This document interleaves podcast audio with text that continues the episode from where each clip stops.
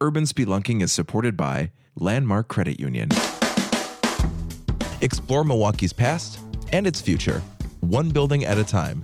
This is Urban Spelunking with On Milwaukee's Bobby Tanzilo and me, Nate Imig, from 88.9. Well, here we are on the east side uh, at Beans and Barley. This is, um, I guess, it was surprising to me that Beans and Barley has been on a business in Milwaukee for 50 years. Almost, yeah. It's going to be 50 in 2023, I think. right? That's Yeah. that's really impressive, you know, for a business to make it that long and to kind of keep the same identity and the same concept and the same neighborhood. They've been on the the east side uh, for the entire existence, and um, as some might know and some might not know, there was a big fire in 1993 on the east side that wiped out the original Beans and Barley building.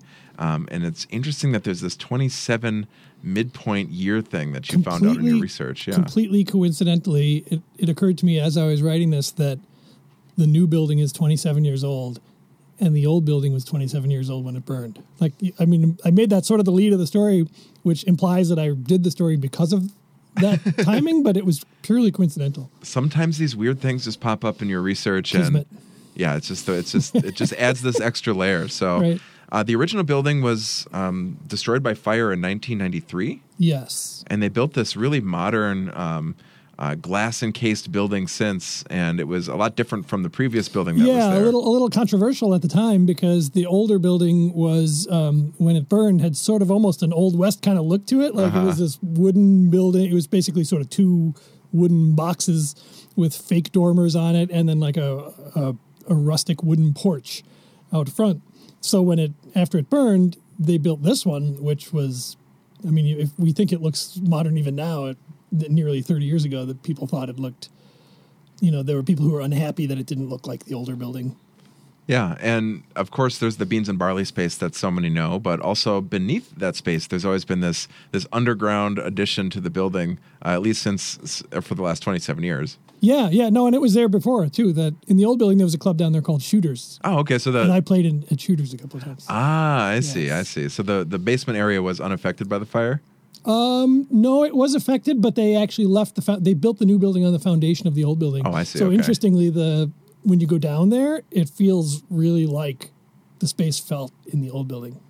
So in the underground space is this really unique mini golf course called Nine Below, and it's maybe even unfair to call it a mini golf course because it- because you make it yourself. yeah, you change the course when you go. It's never the same. So wow, how long has that been there? Uh, that opened in 2018, I believe. Okay. Um, and then had a little while before a little bit of a run before the pandemic came and as the owner told me you know there's pretty much nobody that would want to be in a windowless basement during the pandemic so while other places were able to adapt to maybe having outdoor seating or this or that they basically just had to shut down because there was there was no middle ground yeah, I suppose that was uh, really difficult for the business. And they've since installed um, some air filtration systems, and they're now reopened. Mm-hmm. they so, just reopened uh, in early november yep but of course, the history of this site goes way back. I mean, the the previous building was built in the '60s. Of course, this has been a busy intersection, a busy part of Milwaukee um, for much much longer. In fact, uh, you found some pictures from uh, that predate even the original building. Yeah, I found a really great photo, and I tried to recreate uh, the photo by, by doing it then and now. I went and stood in roughly the same spot and took a, a now photo. I love those then and nows. You can find that in Bobby's story, which we've got a link to on our website. And coming up in the second part of our conversation, we're going to talk about the, the those early days, those some of those archive photos, and the really interesting restaurant that was there on this site by the name of Frenchies. Yeah. Um, a lot of folks will recognize it because a the uh, the the wait staff had a certain look that was very distinctive, and they had a really wacky menu. They did really wacky menu, and their owner Paul Lapointe, whose nickname was Frenchie, was a, really a, an East Side character. So a lot of people remember him. All right, we're going to get into that next on Urban Spelunking. Support for 889 Radio Milwaukee comes from your membership and Landmark Credit Union. Landmark Credit Union is proud to support urban spelunking and is proud to have been guiding members with financial options since 1933. Information about membership is at landmarkcu.com. Landmark Credit Union. Like listening to Milwaukee produced podcasts? Then check out Radio Milwaukee's innovation podcast, Diverse Disruptors, hosted by me, Tariq Moody. We talk with entrepreneurs from across the country that are innovating for a more inclusive world. Listen at radiomilwaukee.org slash disruptors. Diverse Disruptors is presented by University of Wisconsin-Milwaukee, Northwestern Mutual, and United Ways Tequity. All right, we're back at Beans and Barley and Nine Below. All right, the first half we kind of covered what's there now. Of course, Beans and Barley rebuilt 27 years ago, and um, it was able to keep the business thriving. Um, certainly an East Side institution. And the space beneath has been, I guess, a, a string of different clubs and they've been mostly Yeah. bars and nightlife. Yeah, the new building. I think when the new building first opened, SO Esoteria two SO two I think opened in there, um, and then it's been a bunch of stuff since. And I'm going to forget some of them because there have been more than I can even remember. But Decibel was there, Mantra. Mantra was there, uh, and Deep Bar was Mantra and Deep Bar were the or Yeah, the vodka bar, I think. yeah, think. which yeah. is the same time. Um, and then I think there's an, another one that was in there briefly that, that I can't remember the name. oh, the of. library. Well, then after that one was the library club. The library, okay. And then after library club was um, is nine below. So it's been a, it's been a few things over the years. Yeah, and in the old building uh, it was Esoteria at the end, Shooters before that. Um, then it was um, fried eggs and tootsies. Okay, that which- one kind of threw me. Yeah, which fried was eggs, owned fried by egg and tootsies. a restaurant, I believe. I, I'd never been there. Owned by um, John Garlick, who we've talked about a number of times Ah, here. yes, John we, Garlick. We talked about his house, which on Lafayette Place, the Yes. Galoon uh, house on Lafayette Place. But we also talked about the Natatorium restaurant with, Yes, with the dolphins. with the with dolphins. speaking of wa- wacky wildlife, So he Um, owned the same. Was he the owner of both the the natatorium with the dolphins and this Frenchies? Uh, he did not own Frenchies, but he owned uh, this fried eggs and Okay. Tootsies, which was in the lower level. Okay, all right. So I'm getting Yeah. confused here. So fried egg and tootsies were those two separate things, like, or was that No, the whole name, of the the restaurant? name of the place. You got to explain that. Like Yeah. that makes no sense. Yeah, I don't me. know. I don't know what that means. Right? I guess it's memorable, right? I thought it was interesting that the one ad I found for it said it had an all-you-can-eat seafood buffet, and when I thought about the natatorium and the, just- uh, probably not. Hopefully not dolphin, God, I right? hope not. um, but hey, I mean, but with the Frenchies, this is a perfect segue into Frenchies, right? Yes. We hope it wasn't dolphin, but then meanwhile upstairs, all right. So you got to tell me about this menu. You- Okay, th- so this, this, this Frenchie- actually existed, right? I mean, you we, you found Yeah. the menu. So yeah, it's, it's yeah. proof people, it was. people know about this. Yeah. Yeah, it's, it's not a secret. Um, so Paul Lapointe, Frenchie, um, opened his place in 1945, but in you know where the Beans and Barley building is now, there's that triangular parking lot next to it. Mm-hmm. There used Yeah. to be buildings on the parking lot and no building where where the building currently is. Got it. Okay. So um, Paul Lapointe had Frenchies in one of those buildings that are no longer there, um, and he wanted to move.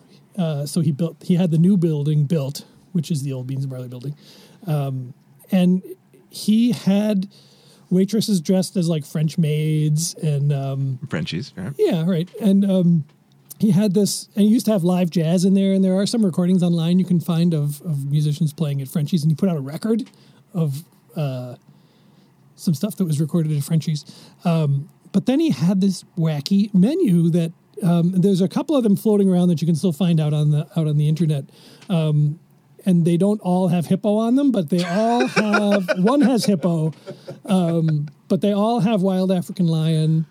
They all have like um, raccoon, Yeah. Deep South raccoon. deep south raccoon. I was impressed with the lion, by the way, that there was like three or four different cuts that you could get. Like you could get the uh, the sirloin of the lion, right? There This is was, so wrong. was just, you had options for eating the West African lion, oh God, I know. This is so wrong. It's just like to our like right? to, Uh, our, to our modern tastes. Yes, I'll this have the lion. So ridiculous. how it? would you like your lion prepared? yeah. So anyway, and I think even back then, uh, if people weren't squeamish about it uh, in the same way we we are, um, it was still a curiosity. I mean, there was Sure. still like there was elk and caribou and like and buffalo, which I mean we eat that, you know, but Um, and this was 60s, 70s, right? fifties, fifties and sixties, 50s and 60s? when Okay. that best I can t- from the the menus I found dated to then. I haven't seen earlier menus or later menus, so I, I'm not sure that it was there at all times. But um, but yeah, so these were some of the things you could get at Frenchie. So it was kind of a wacky place. At the same time, he also did sort of standard like French dining fare, like fine dining food Okay. as well. You know, I mean, you didn't have to go there and eat lion. you could just also go there and get like a, a steak or something. You know. I'm looking at the picture of the menu that you found here. I'm, I want to just make sure I'm quoting I'm this sure correctly. we're forgetting some of these. Yeah, so I mean, there was venison, there was mallard duck, there was quail. This And is all- apparently, when you got the duck, they brought you the entire duck. sort of like when you go to China and you get the Peking duck and they bring oh, the- really? Okay. you-. Yeah. Oh, really? Like head, okay. The neck, whole, the whole shebang. everything. The wild boar. All right. So this is the lion. Um, I'd imagine we're talking, you know, 50s, 60s.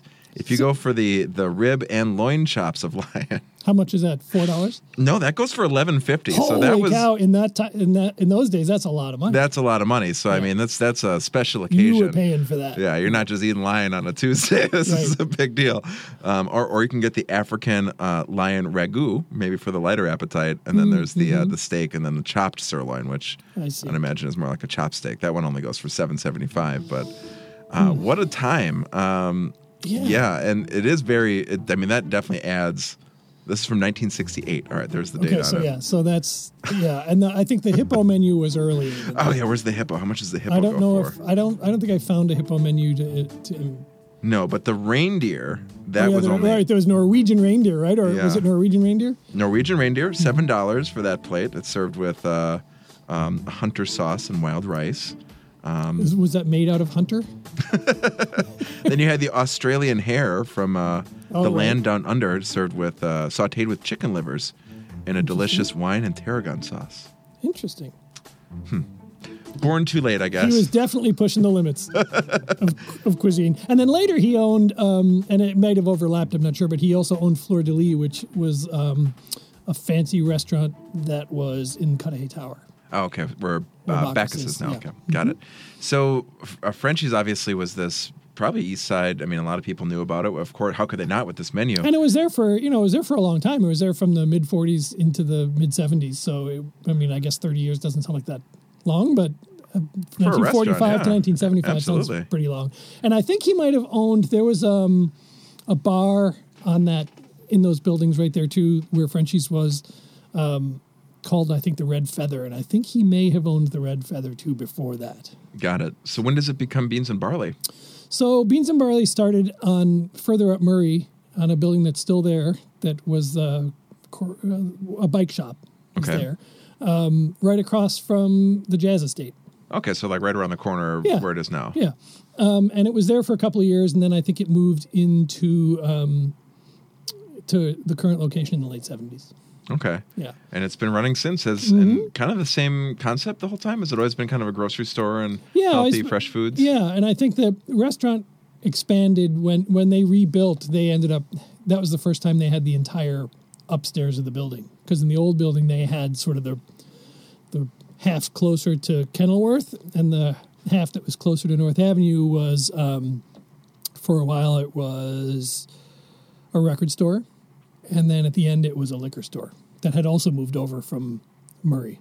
I just wanted to make sure that we mentioned uh, that before Frenchie bought the land, it was actually owned by the city because it was the, Oh, yeah, those the North days, yeah. Avenue Green Market. Oh, okay. And so in like the, um, I have a photo in the story from the 30s of um, market stalls. So like a basically, you know, wall-less buildings with a, a roof over the top for people to vendors to set up stalls for for a green market. So that was there for at least a few decades. And right next to it was an octagonal um, brick comfort station, A comfort station. also known as a public toilet. Ah, okay.